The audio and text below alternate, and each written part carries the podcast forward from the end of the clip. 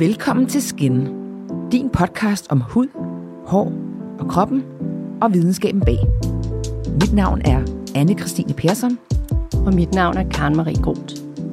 Vi er dine værter, og vi vil med denne podcast give dig et større indblik i den krop, du bor i. Og forhåbentlig får du også noget med hjem, du ikke vidste i forvejen. I dag skal vi tale om den psykiske bagside af hudproblemer.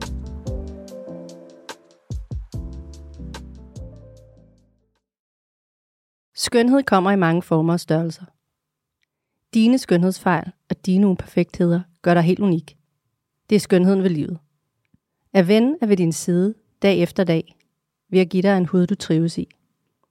Netop det formål har Ven haft siden 1990, hvor de startede med at udvikle dermatologisk hudpleje til sensitiv hud.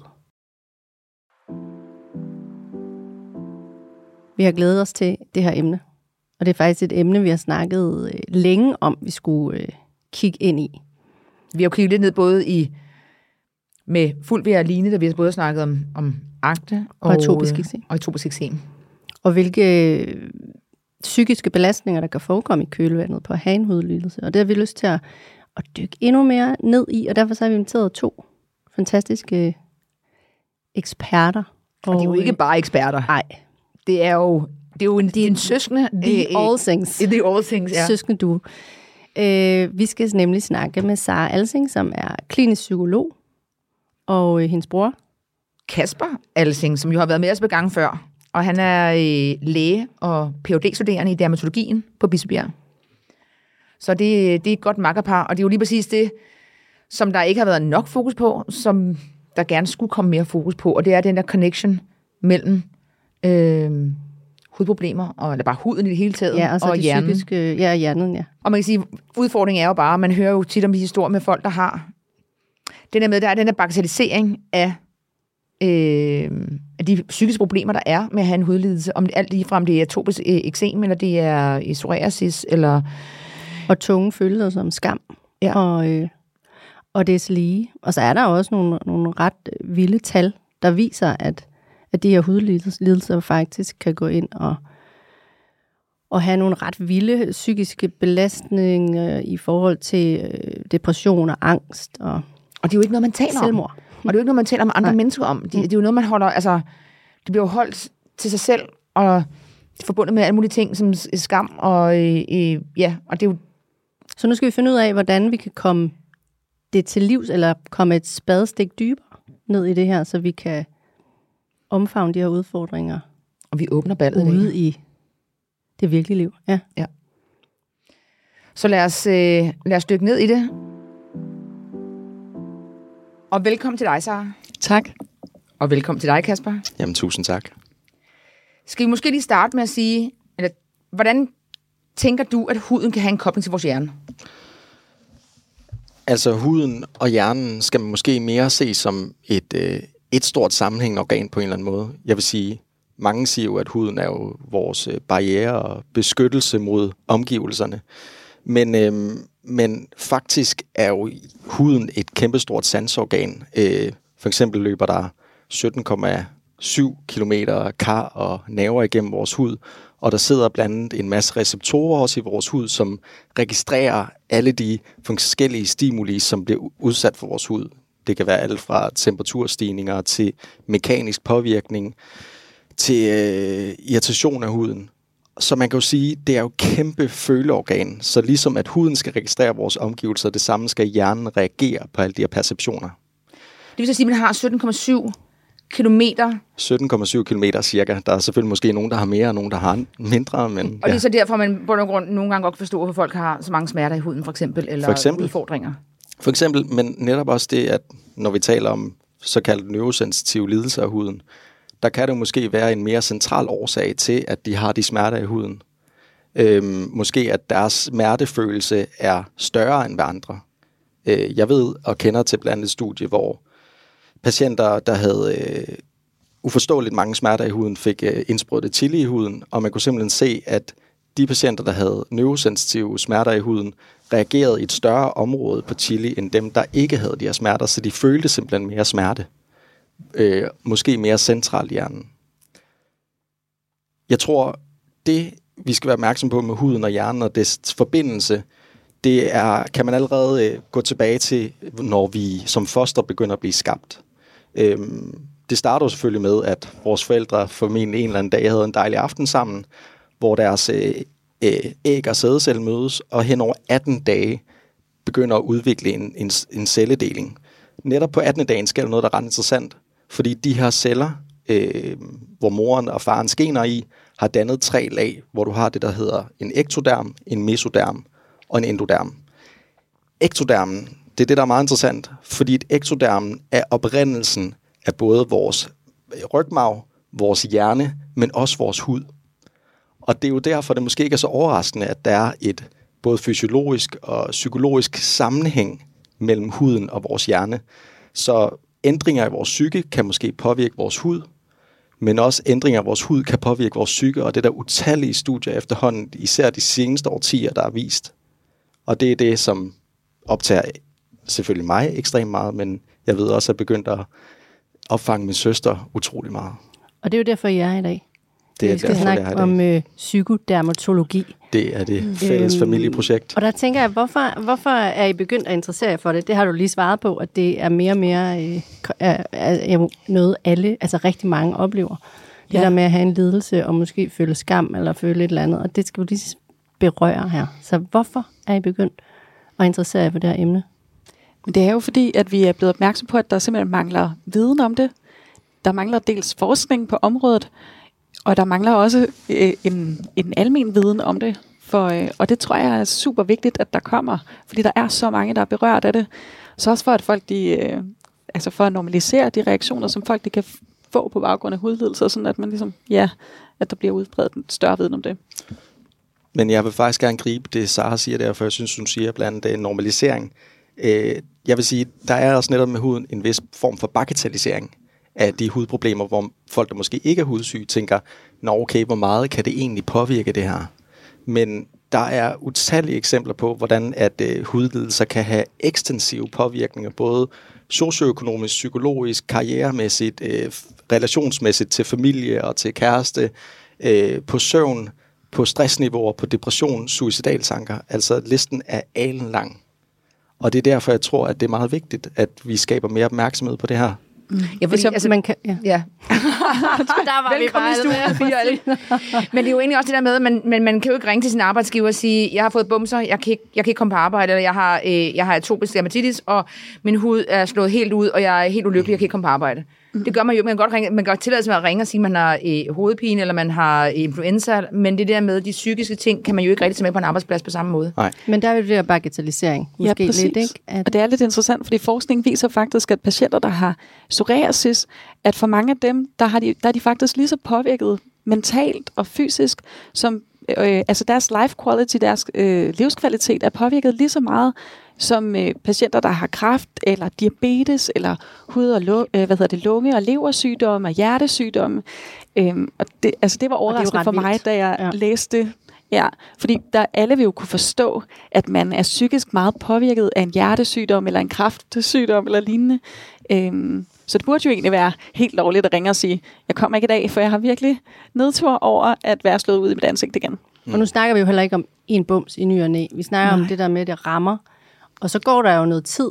Vi, havde, vi har jo også haft uh, inde i Skin Talk nogle, uh, en, uh, en sød ung dame, der led af øh, atopisk eksem. Vi har haft en med akne og sådan noget. Men det er jo også over længere tid, det udvikler sig. Hvad er det for nogle grupper, I ser, eller i, i, i jeres praksis, eller i din praksis? Hvem jeg? Altså jeg vil sige, det er jo multiple hudlidelser, vil jeg påstå, der øh, har stor psykisk påvirkning, men der er jo nogen, der i hvert fald vægter rigtig tungt.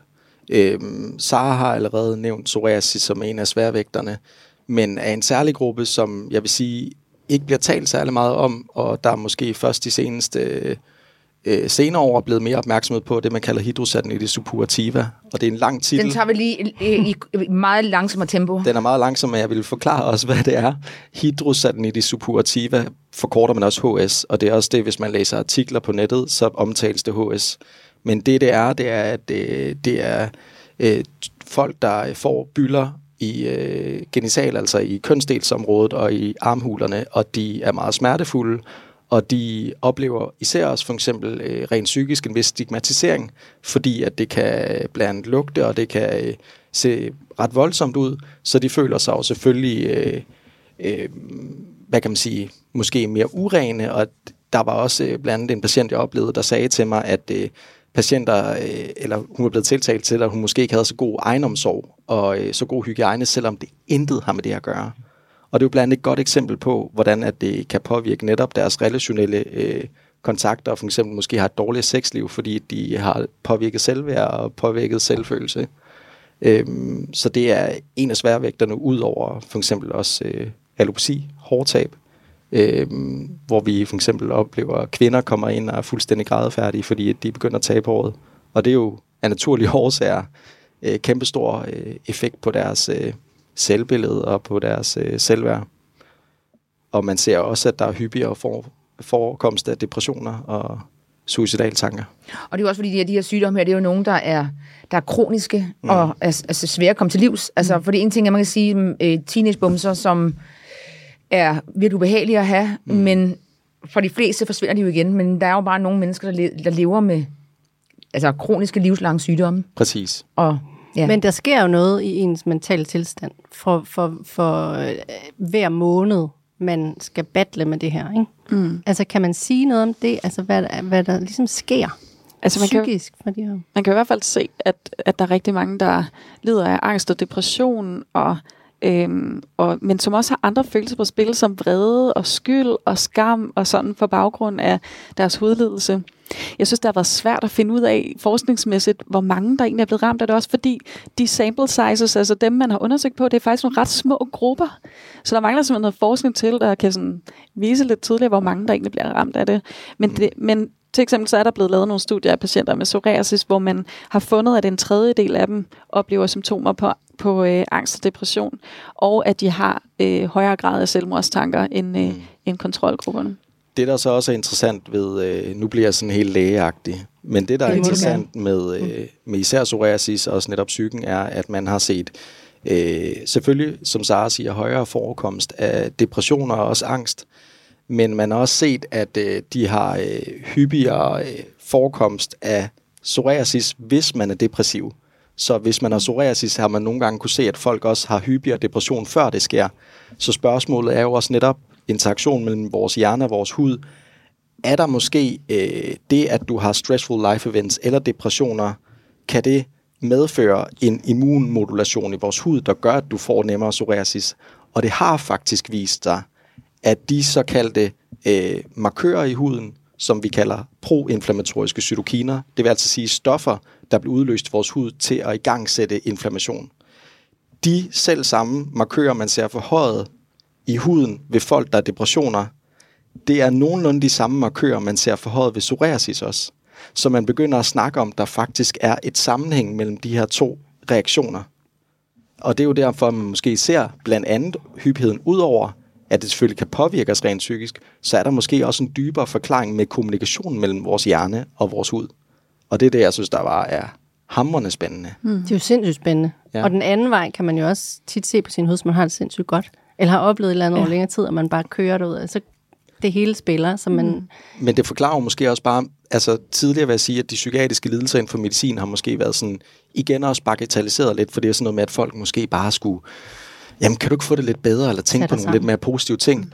Men jeg synes, det her det er et klokkeklart eksempel på, at der er jo tydeligvis de samme processer måske i gang som i en psoriasis. Mm. Eller i hvert fald li- lignende processer på inflammation, fordi at man ved blandt andet, at såkaldte øh, inflammatoriske markører, som hedder interleukiner, det er et rimelig weird navn, men det ved man bliver øh, både i huden under psoriasis opreguleret, men også i depression. Og der ved man, at interleukin nummer 6, den kan gå over blod-hjernebarrieren og også gå ind i hjernen. Så spørgsmålet er, Wow. har den så også reaktioner ind i hjernen, som den har i huden? Og det synes jeg, øh, Så bliver det helt sci-fi, ikke? det bliver helt sci-fi, fordi at, altså, Ja. skal vi måske begynde også at tænke vores udledelser, mener jeg, mere holistisk, og det er derfor, at jeg synes, at Sara er så mega vigtig at få ind i det her. Vi har måske inden for dermatologien en tendens, i hvert fald på nuværende tidspunkt, til at tænke, at der er noget, der er gået i stykker, og der er noget, vi vil fikse, og så giver vi for eksempel noget medicin systemisk med tabletter, at vi giver en creme. Men der tror jeg netop, og også det Sara jeg har snakket meget om, at vi netop af de her årsager med den her kommunikation mellem hjernen og huden, måske skal være langt mere holistisk i vores tilgang. Huden er kroppens største organ, og den kan både have bumser, ar, eksem, fregner, buler, hår, rødme eller store porer. Hvordan din hud føles eller ser ud, kan desværre ofte have stor betydning for dit selvværd eller din selvtillid. Studiet af din huds liv er hjertet af Vens forskning. Huden er ikke blot et organ, men en levende overflade, som har flere interaktioner med både dens indre og ydre miljø.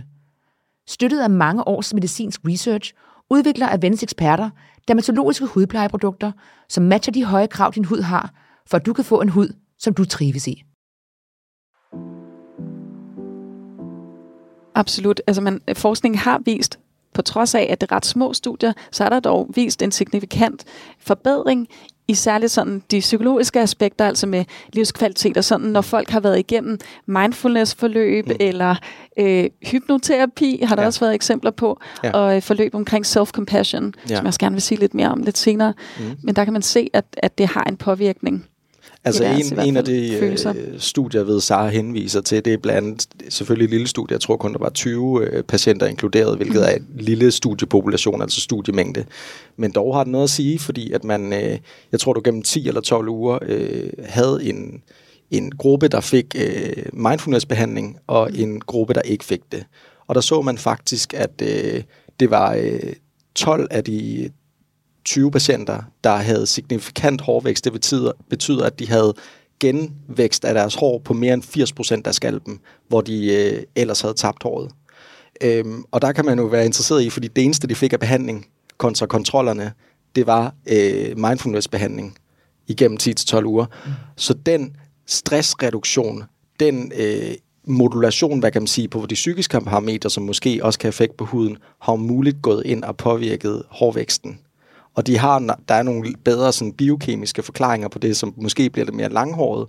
Men vi ved i hvert fald, at øh, hvis man reducerer stress, så vil man også kunne have en reduktion i inflammation, især omkring hårrødderne, øh, som netop er dem, der bliver angrebet af vores immunceller ved hårtab, af det, der hedder alopeci. Så øh, der var direkte målbare parametre på, at der var effekter. Så det går og, hånd i hånd med det, du sagde før også, ikke? Med stress i hele taget jeg vil har sige, en dårlig effekt på. Jeg vil sige, det bedste eksempel, som øh, jeg i hvert fald selv kan øh, genkende til, det er jo øh, især som teenage-knægt, at man skulle et eller andet, der var vigtigt, enten møde en sød kvinde eller til, øh, til eksamen. Og så lige før, så fik man en ordentlig bums på næsen. Ikke? Det er en klassiker. Men der er det et meget godt eksempel på, at der ved man, at akutte stressresponses på huden blandt andet i vores såkaldte sebocytter, som er de celler, der er i vores talkirtler, vil øh, øge øh, dannelsen af fedtstoffer. Så simpelthen mængden af fedt i huden vil stige samtidig med, at de her såkaldte proinflammatoriske cytokiner, som er dem, der vil i gang sætte inflammation, vil også blive øget på grund af stressresponset. Og det er jo med til at trigge akne. Så derfor så stressresponset op til din eksamen, op til du skal møde den her søde pige, du havde glædet dig til at se, er med til at trigge og øge risikoen for, at du får en bums. Så det giver god mening det hele. Vi kender det også fra øh, herpes. Altså folk, der bliver stressede, de får nemmere herpes genitalis, altså i kønsregionen, men også på læberne. Og der vil jeg bruge som et andet eksempel. Den største stresser mod huden, udover selvfølgelig psykisk stress, det er solen. Der, dem, der har herpes labialis, altså på munden, vil altid vide, at hvis de bliver udsat for meget varmt vejr, altså sol, eller meget stor kulde, en stresser, så får de nemmere herpes. Og det er jo fordi huden bliver stresset, og det er de samme markører, der påvirkes af den stress på huden, og derfor så sænkes immunforsvaret, og der sker en immunmodulation, som gør, at, at reaktionen nemmere opstår. Det kan jeg jo bare sige, det nikker jeg er utrolig genkendende til. Jeg har levet med forkølelsesår. Jeg, jeg kan bedre lige bruge ordet forkølelsesår end, end herpes, vil jeg sige. Det sagde vi også, Jose. Forkølelsesår. Øhm, det Men var nu bare, er jeg jo hudnørd, så... Ja, yes. Og jeg vil sige, at hele min, min ungdom var jo bare præget af, at hver gang, der ja, skulle have taget ja. billeder, skulle på date, eller skulle noget som helst overhovedet, så... Bup, bup, bup, bup, bup. Men ja. Så var der spændende tid. Men du, nu vil jeg egentlig gerne, jeg synes, det var ret spændende, du sagde det der med self-compassion og mm-hmm. sådan selvomsorg. At, mm-hmm. øh, jeg tror på den måde, det der med, man kigger meget på, hvis man har det dårligt i kroppen, så øh, øh, især hvis man har fysiske ting, man der kan ses, at man er jo sin, sin, værste, sin, sin egen værste dommer. Mm. Så det der med også at huske at give sig selv omsorg. Vi, har, vi har også snakket lidt om Agner, hvor vi havde øh, fuld ved inde, som øh, også arbejder rigtig meget med, med Selvomsorg. selvomsorg. Men måske vil du dykke lidt ned i den også. Altså, øh, Det vil jeg i hvert fald gerne, men jeg har lyst til at starte et lidt andet sted, hvis det Ja, er okay. Fordi endelig. en af de ting, der sådan optager mig ret meget omkring psykodermatologi, det er, at jeg tror, at skam spiller en ret stor rolle i forhold til øh, de negative følelser og oplevelser, som folk med øh, hudlidelser har. Øhm, jeg tror, at skammen ligger sådan under neden for de fleste af dem, der har altså oplevelsen af, at man i andres øjne ikke vurderes som attraktiv. Og måske heller ikke i ens egne øjne. Fordi det er jo sådan, at øh, vi mennesker, vi er øh, sådan øh, designet, eller vores hjerner er designet til bare at sikre vores overlevelse og reproduktion. Øh, Den er ikke designet til at have det godthed. Den er designet til reproduktion, og vi er designet til at gå efter de skinnende fjer. Altså gå efter øh, dem, der øh, sådan på overfladen ser sunde og raske ud og parasitfrie og har en god hygiejne. Fordi det er dem, der formentlig vil være de bedste partnere. Og vi ved godt, når vi har en hudledelse, at vi måske kan blive vurderet som ikke have flotte nok fjer. Øhm, så, øh, og nogle gange kan man også have en lidt overdrevet oplevelse af sin egen, øh, sit eget udseende. Fordi det fylder så meget for en selv, og man lægger virkelig mærke til alle udbrudene. Ja. Så, øhm, øh, og så tror jeg også, at rigtig mange jo også kommer til at opleve reaktioner af øh, forvirring eller overraskelse, eller måske direkte afsky fra andre mennesker. Øhm, jeg havde et eksempel med øh, min søn, der kommer hjem fra SFO'en og siger, der øh, i dag var der øh, øh, i dag oplevede han, at, hans, at øh, der var nogen, der ikke ville holde hans ven i hånden, fordi han havde øh, røde eksemhænder. Og, øh, og jeg tænker bare, så tidligt i livet at opleve, at folk de lægger afstand til en, på grund af noget, man på ingen måde har nogen af herre over, og som på ingen måde er smitsomt, by the way. Mm. Øhm, så jeg tror, at det der med, at man, så, altså, at man bliver mødt af andres reaktioner, er også med til at, øh, at øh, bare være brænde på bålet i forhold til de skamfølelser, man kan have, og måske også selvafsky. Øhm, Hvis jeg må komme med en tilføjelse der, mm. så det er ret interessant, fordi at der var en, øh, en større immunologisk undersøgelse, altså en befolkningsundersøgelse for, på børn, der havde atopisk dermatit. Mm. Og der så man blandt andet, at øh, reduktionen i livskvalitet ved børn var størst ved atopisk dermatit af alle dian- kroniske diagnoser, øh, hvor den var nummer to som den værste, men den var efterfulgt af cerebral lammelse, altså lammelse af hjernedysfunktioner. Mm. Altså det vil så sige, at du var lam som der, der påvirkede mest din livskvalitet som barn, og derefter var der atopisk dermatit, som påvirkede din livskvalitet mest. Altså det er ret vildt, mm. Det er helt vildt. at øh, den ene er, at du er lam, den næste er, at du har eksem, ikke?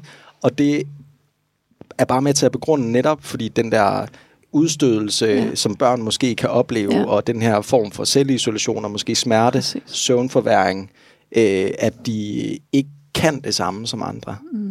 Og jeg, t- altså, øhm, det er også derfor, jeg synes, det er så vigtigt, at man får arbejdet med den skam og den skyldfølelse, som, også nogen, som nogen også kan opleve, på trods af, at der jo ikke er noget skyld i det, mm. men mange kan føle skyld over, at de, jeg burde måske også have gjort noget, noget andet i forhold til min hoved, og jeg, altså sådan, så skam og skyld kommer til at fylde enormt meget, og det er der, hvor jeg mener, at for eksempel sådan et redskab som self-compassion mm. kan være sådan ret virkningsfuldt. Men hvis vi lige bliver der, har I så nogle anbefalinger, sådan lidt konkret til folk, der oplever psykiske udfordringer på grund af hudlidelser? Altså absolut at Ja. søge hjælp til det. Mm. Øhm, fordi jeg vil godt kunne komme med nogle, nogle gode råd, eller hvad man skal sige. Det vil jeg også gerne gøre, men det er jo bare så meget lettere sagt end gjort. Det kan gøre så forfærdeligt ondt, både fysisk og psykisk, mm. at, at øh, man måske har brug for hjælp til at komme over det. Så der vil en psykolog være et rigtig godt bud. Men Øhm. altså kan man, fordi jeg, jeg, jeg snakkede for eksempel med en, en lytter, øh, som sagde, hun, havde, hun lider af atopisk eksem, og øh, har været hårdt ramt af det, og det har præget hendes, hende, arbe, hende arbejdsmæssigt, og hun har været sygemeldt, men havde svært ved rent faktisk at komme igennem. Lægen forstod ikke rigtig helt.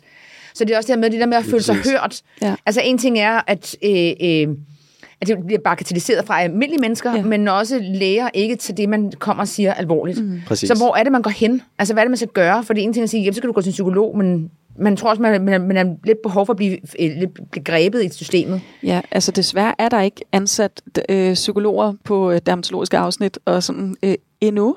Endnu, ja. Øh, men det kan man jo håbe kommer, fordi det, et, behandlingen skal være lettere tilgængeligt fremover.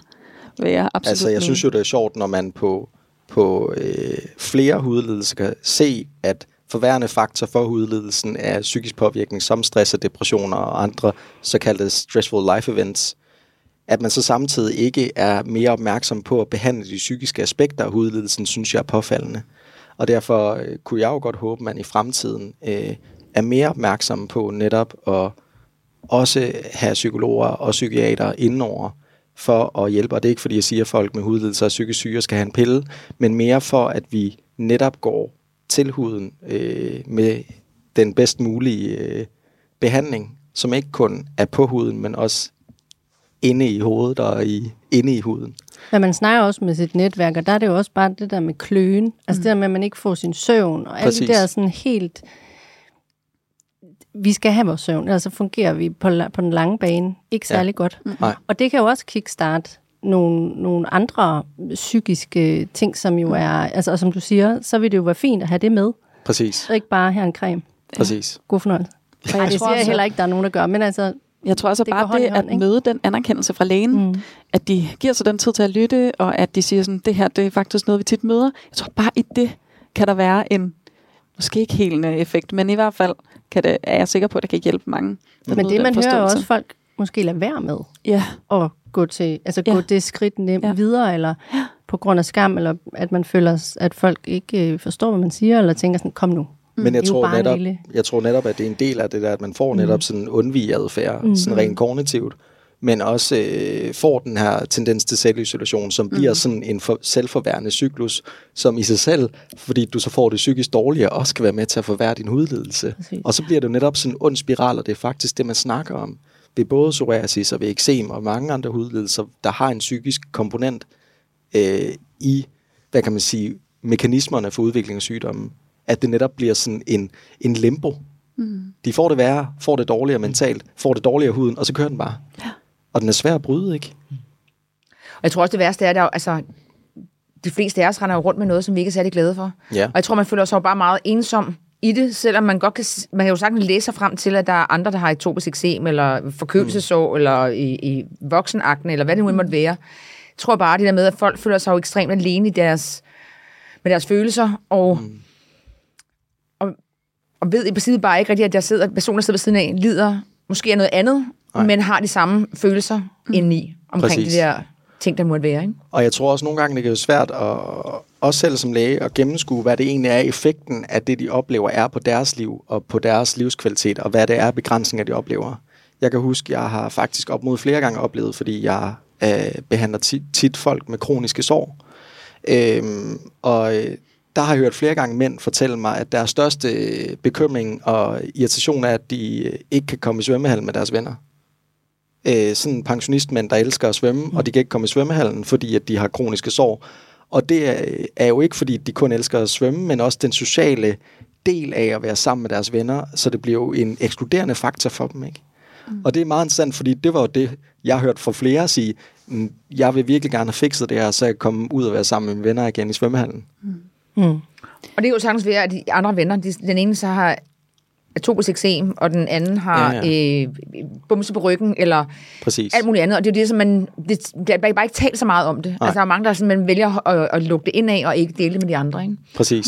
Jeg synes næsten altid, når jeg fortæller folk om min, om min interesse for psykodermatologi, jeg synes, alle har eksempler på, mm. enten fra dem selv, eller fra deres allernærmeste på, hvor- hvordan man har været påvirket af noget med huden. Men det er ikke noget, jeg har snakket med folk om, før at jeg begynder at, øh, før jeg begynder at snakke om det alle steder og hele tiden. Men vi har jo Ja. egentlig også snakket om, at du selv har oplevet det. Ja, absolut. Altså, jeg, ja, du har lige fortalt mig, hvad det er. Vi har fundet ud af, hvem søsterfejl øh, ja. Men Ej, det er det faktisk, ja, det er lidt spændende faktisk. World For jeg premiere. har perioral Hun har perioral dermatit. Ja, og som, som er, øhm, at, at jeg får noget, der... Jeg troede, det var akne. Jeg troede, det var akne. troede, det var akne, men øh, hun fik jo de her, øh, hvad kan man sige, bumselignende forandringer, alt omkring Ja. munden, og det var jo også typisk, når Sara blev stresset, og det var det, hun sagde også til mig. Ja, og det er kommet efter, jeg har fået børn. Altså, så da der er sket en stor sådan, hom- hormonel Hormonel forandring i min krop. Og det er virkelig sådan en ting, jeg har for det første ikke fået det undersøgt, fordi jeg synes, det var lidt pinligt, at jeg, sådan, at jeg skulle komme op til lægen, og så skulle de fortælle mig, at det var akne. Sådan lidt, hvis du ikke det? Eller... og så, øh, så har jeg også selv, jeg har sådan tænkt over, hvordan det egentlig har påvirket mig. Og for eksempel, ved at skulle herind i dag, så kan jeg mærke, at jeg sådan har sådan en lille, sådan, bliver man taget lidt mindre seriøst, fordi man kommer og har, hvad jeg troede var akne i ansigtet. Men her Altså- der fejler vi bare alt. Ja. Men det skal du ikke tænke på. Men det er bare sjovt det der med, hvordan det sådan, øh, hvordan det kan ligge sådan ret dybt i en. Men der skal man- meget lidt til jo i Ja, det skal ikke? der. Ja. Ja. Altså nogle gange, så er det selvfølgelig på den lange bane, skal der lidt mere til. Men man har jo alle sammen, også da man var børn, så, hvorfor bliver så rød i hovedet? ja. Der skal ikke så meget, hvor man Nej. er sådan, gud skam, er det, er, må man ikke blive rød i hovedet nu? Eller, Præcis. altså alle, det, er jo, det, er jo, Ja. ja. det ligger jo også i. Og det kommer, de, Mennesker. altså børn er jo så grusomme. Altså det er de jo bare. Jeg kan det da huske fra øh, folkeskolen, hvor altså, hvis der var en, hvis sådan, lige præcis det der med røde, men det er sådan noget, tomato, tomato, så havde han bare råbt til en eller anden stakkels person, der bare sad og blev ildrød i hovedet. Ja. Altså, Præcis. og det var bare, Det det var bare hvem der var, var dagens offer nærmest, ikke? Fordi de fleste mennesker bliver jo rød i hovedet på et eller andet tidspunkt. Men Men ja, altså, eller der kan ske så mange ting jo. Ja.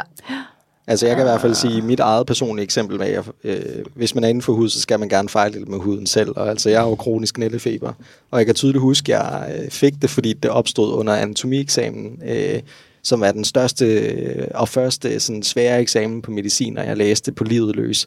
Og så lige pludselig begyndte det bare at klø over det hele, og det glød og glød, og jeg kunne ikke sove om natten, og jeg var seriøst ved at blive fuldstændig mental, fordi jeg netop ikke sov på grund af kløe og min hud den brændte, og jeg havde det faktisk mildest talt af helvede til, så jeg kan bare huske, at jeg boede i- Aarhus på, på det her tidspunkt, og øh, finder øh, øh, telefonnummeret og adressen på den lokale dermatolog, og så jeg ringer engang til dem, jeg tager bare ned og så kigger jeg på dem og siger, der er noget galt med min hud. Så siger de, du, har du en booking? siger jeg, nej, men jeg læser anatomi på medicin nu, og jeg kan ikke læse. og så kigger de bare på mig. Øh, jeg tror, lægen har tid om et kvarter. Fordi ham der, han skal Han er, komme han er helt ødelagt.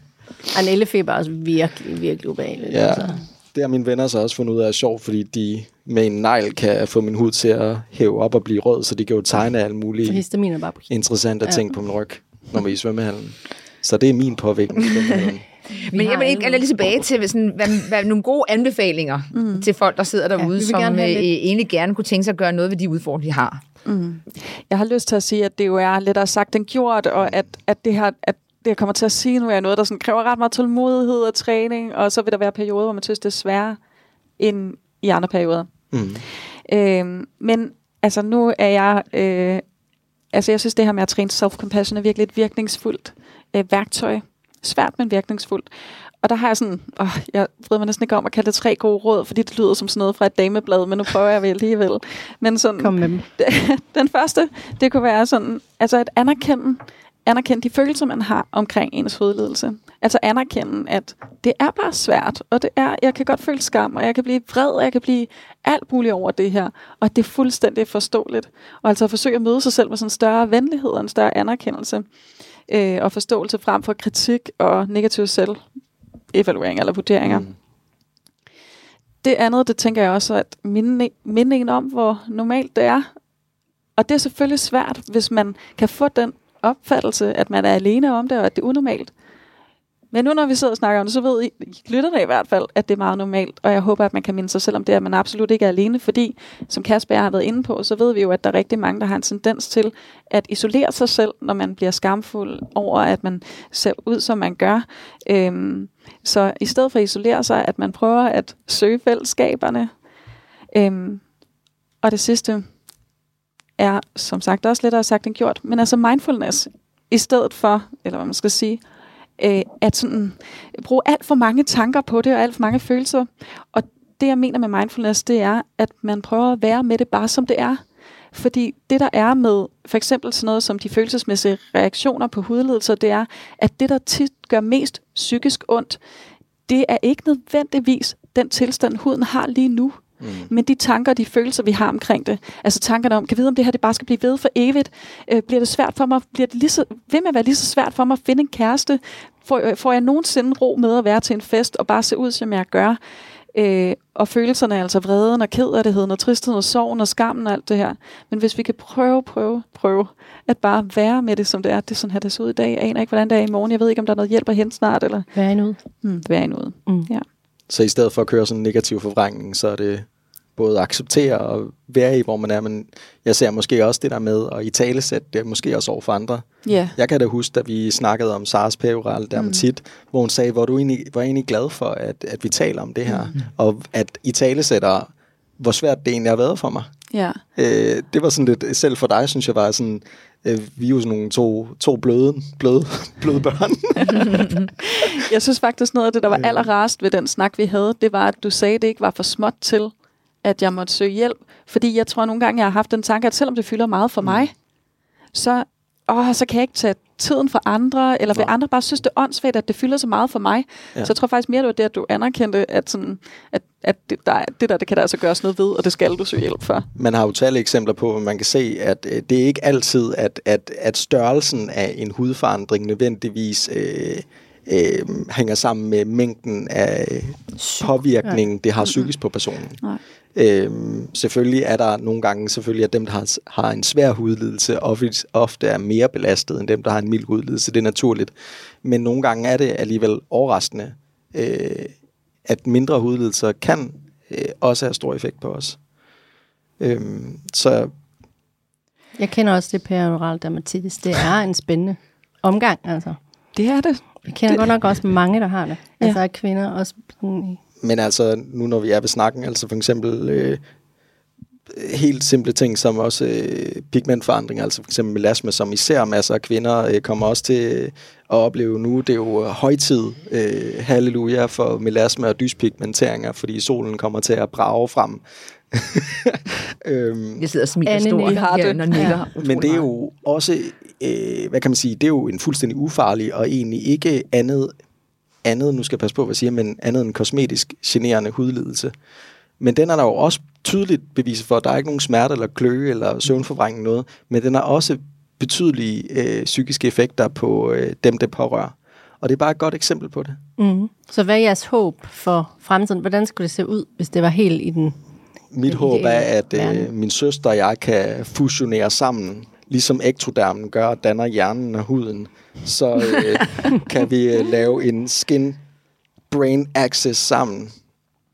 Øh, og på den måde måske, jeg synes, det kunne være fantastisk, hvis jeg en eller anden dag kan stå med, lad os sige, en dybt kriseramt, øh, akne-ramt teenager, øh, som virkelig føler stor påvirkning, måske angstpræget, øh, måske præget af suicidale tanker, som man ved også er betydeligt øget for de her patienter, øh, og vist i en større, større europæisk undersøgelse faktisk for nyligt. Øh, der synes jeg, det kunne være fantastisk at sige, ved du hvad, jeg har øh, selvfølgelig fuld forståelse for de ting, det påvirker både for din hud. Jeg vil gerne behandle dine hudgener, men jeg synes også, at vi skal behandle de følelser og de påvirkninger, du har af din hudlidelse, så derfor skal du hen og tale med min søster efterfølgende, mm. eller en anden psykolog. Og det er jo min drøm, at vi har et større tværfagligt samarbejde, men jeg tror også, at vi kommer til at se det i fremtiden, øh, ikke kun i, i dermatologi, men i flere andre øh, specialer, at vi begynder at forstå kroppen og den sammenhæng langt mere, og det er ikke så isoleret, at det ikke kun lige tarm, der er gået i stykker. Man snakker jo også om the gut-brain-skin axis, altså det er faktisk også tarmens og vores øh, bakterieflora i tarmen. enigheden. Så, så det, jo, det siger jo bare noget om, at, at vi kan ikke se tingene så isoleret længere. Altså, der er, det er ikke... Lige nu er det jo meget alt, alt fra hovedet og ned, det er noget med kroppen, vi kan fikse, og alt det over, det prøver vi, men vi forstår det ikke rigtigt. Men det er jo måske, fordi det er længere sammen, og derfor forstår vi det ikke på nuværende tidspunkt. Men nu har vi i hvert fald taget et spadestik mere, og vi hæpper på jer hele vejen. Tak. Tak. Og så kan det være, at vi kan komme med en Altså- opfølgning, når vi en dag er blevet endnu klogere. Er du gal? Du skal være så velkommen. Tak. Tusind tak. Men det var rigtig dejligt at have jer.